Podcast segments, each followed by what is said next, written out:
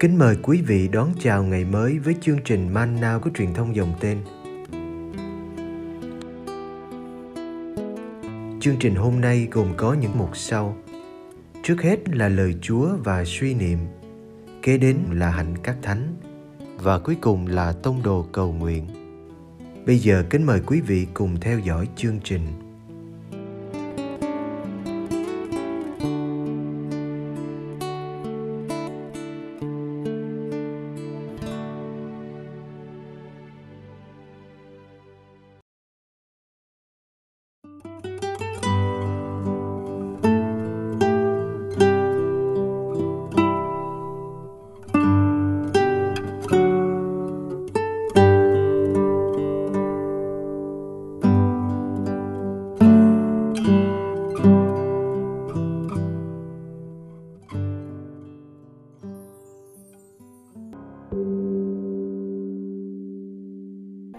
Ngôn người gieo giống Matthew chương 13 Hôm ấy, Đức Giêsu từ trong nhà đi ra ngồi ở ven biển hồ. Dân chúng tụ họp bên người rất đông, nên người phải xuống thuyền mà ngồi, còn tất cả dân chúng thì đứng trên bờ. Người dùng dụ ngôn mà nói với họ nhiều điều. Người nói, người gieo giống đi ra gieo giống. Trong khi người ấy gieo, thì có những hạt rơi xuống vệ đường, chim chóc đến ăn mất. Có những hạt rơi trên nơi sỏi đá, chỗ đất không có nhiều. Nó mọc ngay vì đất không sâu, nhưng khi nắng lên, nó liền bị cháy và vì thiếu rễ nên bị chết khô. Có những hạt rơi vào bụi gai, gai mọc lên làm nó chết nghẹt. Có những hạt lại rơi nhằm đất tốt nên sinh hoa kết quả. Hạt được gấp trăm, hạt được sáu chục, hạt được ba chục. Ai có tai thì nghe.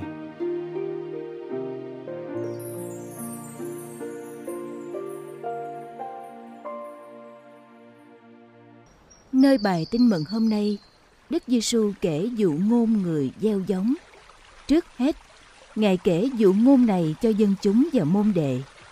Sau đó, Ngài giải thích riêng cho môn đệ về ý nghĩa của dụ ngôn này khi họ đến gần Ngài.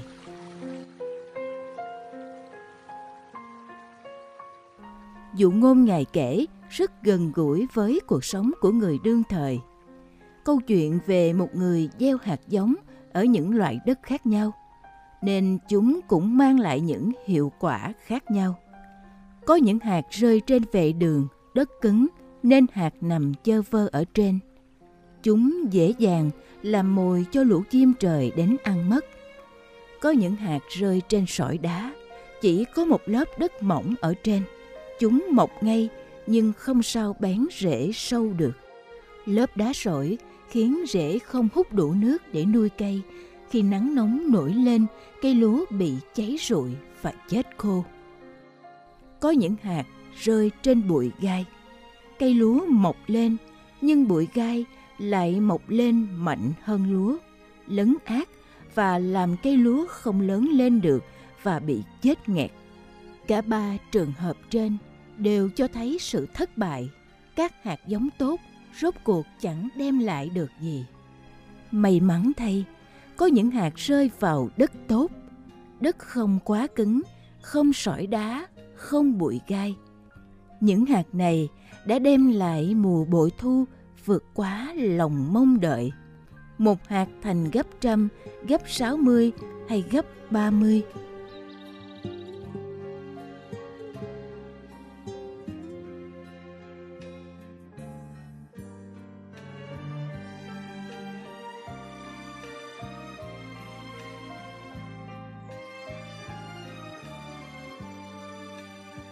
Dụ ngôn Đức Giêsu kể cho đám đông dân chúng chỉ có thế. Sau đó, Ngài giải thích cho các môn đệ để họ hiểu. Đức Giêsu chính là người gieo hạt giống. Hạt giống là lời giáo huấn của Ngài. Mỗi loại đất tượng trưng cho tâm hồn của một hạng người. Có loại tâm hồn vệ đường cứng cỏi, khép kín, không chịu đón nhận. Có thể xếp một số người trong nhóm Pharisee vào loại này. họ đã tố cáo Đức Giêsu là liên minh với quỷ. Một số người ở các thành vùng Galilee cũng thuộc hạng người này vì họ đã không chịu hoán cải khi nghe Đức Giêsu.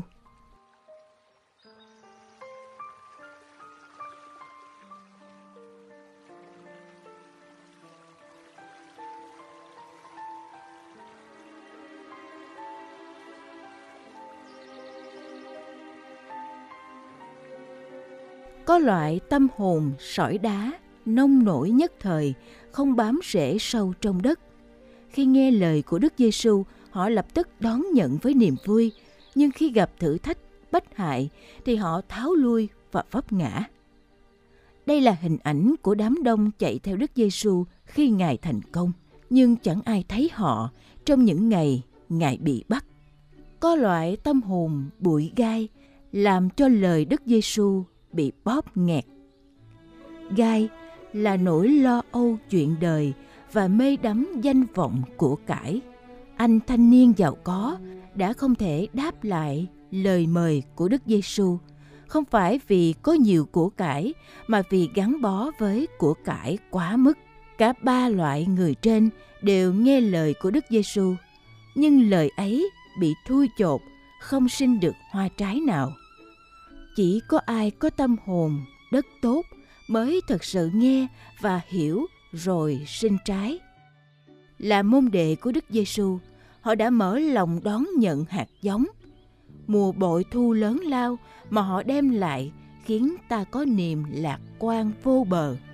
Lời đức giêsu tung gieo sẽ thành công mỹ mãn, bất chấp việc có những hạt giống rơi vào chỗ không phù hợp.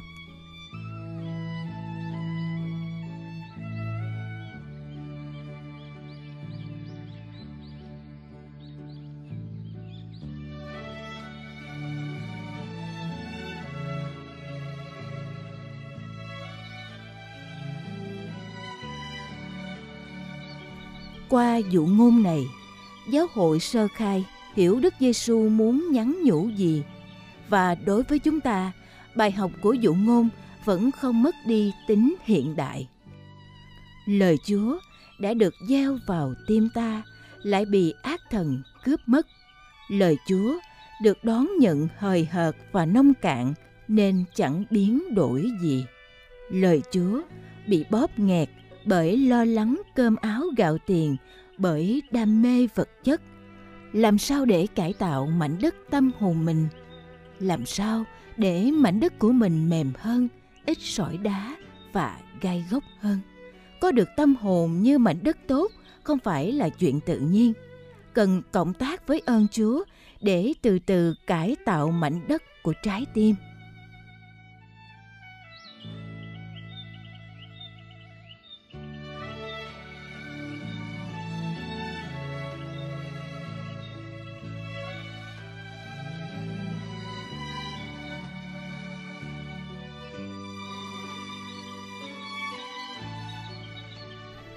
Lạy cha sống là tìm kiếm. Mỗi người chạy theo điều mình đang mãi mê kiếm tìm. Chúng con tự hỏi, mình đang tìm kiếm gì? Tìm kiếm ai? Đâu là hướng đi? Đâu là lý tưởng đời mình? Chúng con thấy rằng, những giá trị của thế gian chiếm chỗ lớn trong những ước mơ của chúng con. Tiền bạc, danh vọng, khoái lạc, quyền lực vẫn là những điều làm chúng con ngây ngất, say mê. Cha vẫn không có chỗ cao nhất trong cuộc đời của chúng con.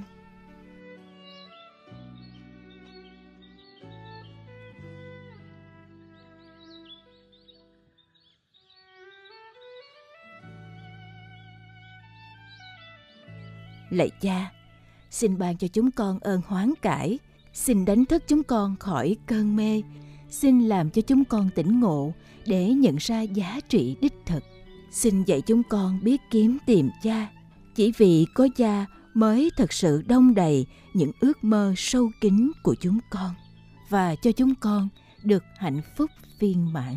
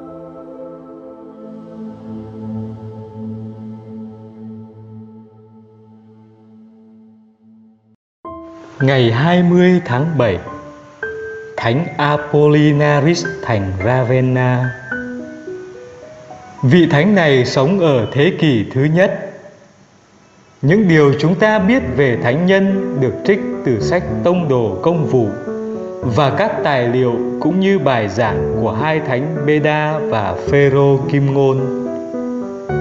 Thánh Apollinaris sinh tại Antioch, Thổ Nhĩ Kỳ.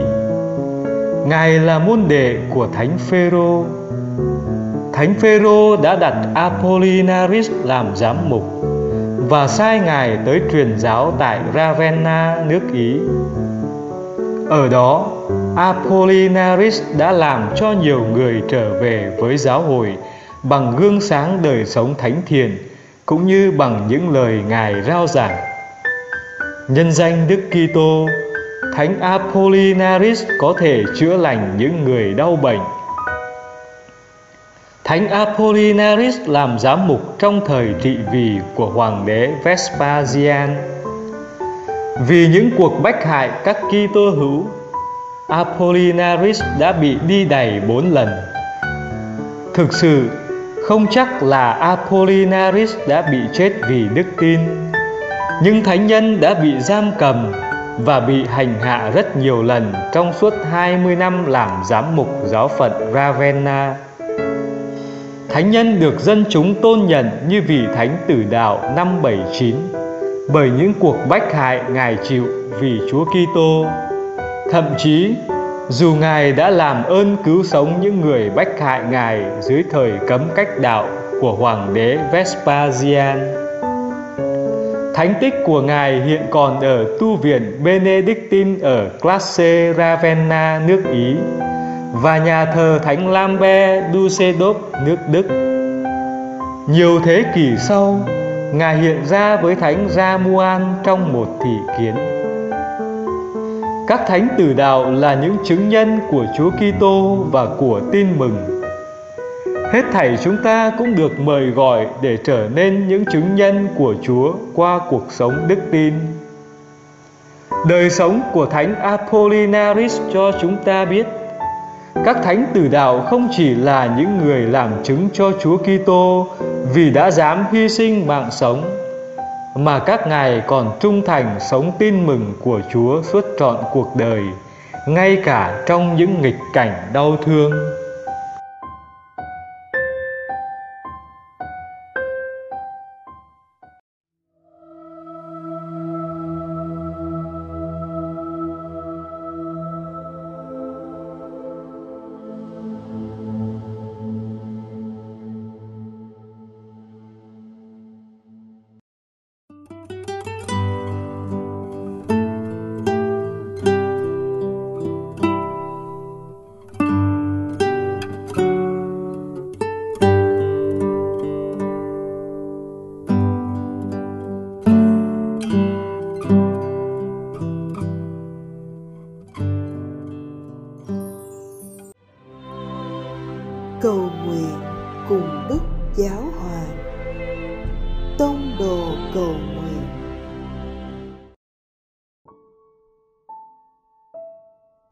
Cùng Chúa Giêsu buổi sáng Nhân danh Cha và Con và Thánh Thần. Amen. Lạy Cha, con nguyện dân ngài ngày mới đang đến xin cha cho con được cộng tác vào sứ mạng tình yêu của ngài con mở lòng đón nhận lời chúa. Mời gọi con trở nên mảnh đất màu mỡ, có thể trổ sinh hoa trái dồi dào và mang lại sức sống cho người khác.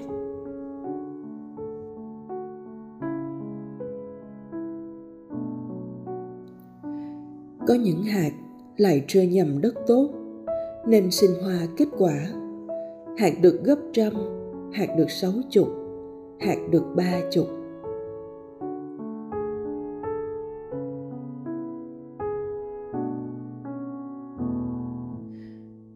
Đức Thánh Cha Francisco nói rằng Hôm nay, Chúa Giêsu mời gọi chúng ta hãy nhìn vào bên trong để dâng lời tạ ơn vì lớp đất màu mỡ và tiếp tục cải tạo những mảnh đất còn cằn cỗi. Xin cha thương cho mối quan hệ giữa những người khác thế hệ, được trở nên mảnh đất phù sa cho đức tin và tình yêu triển nở.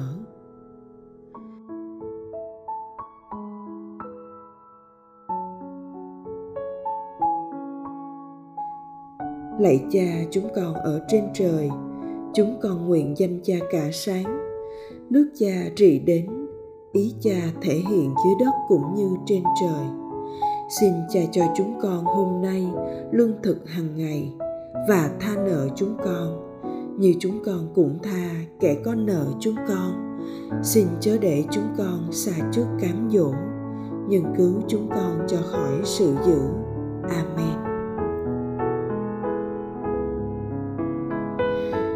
Nhân danh cha và con và thánh thần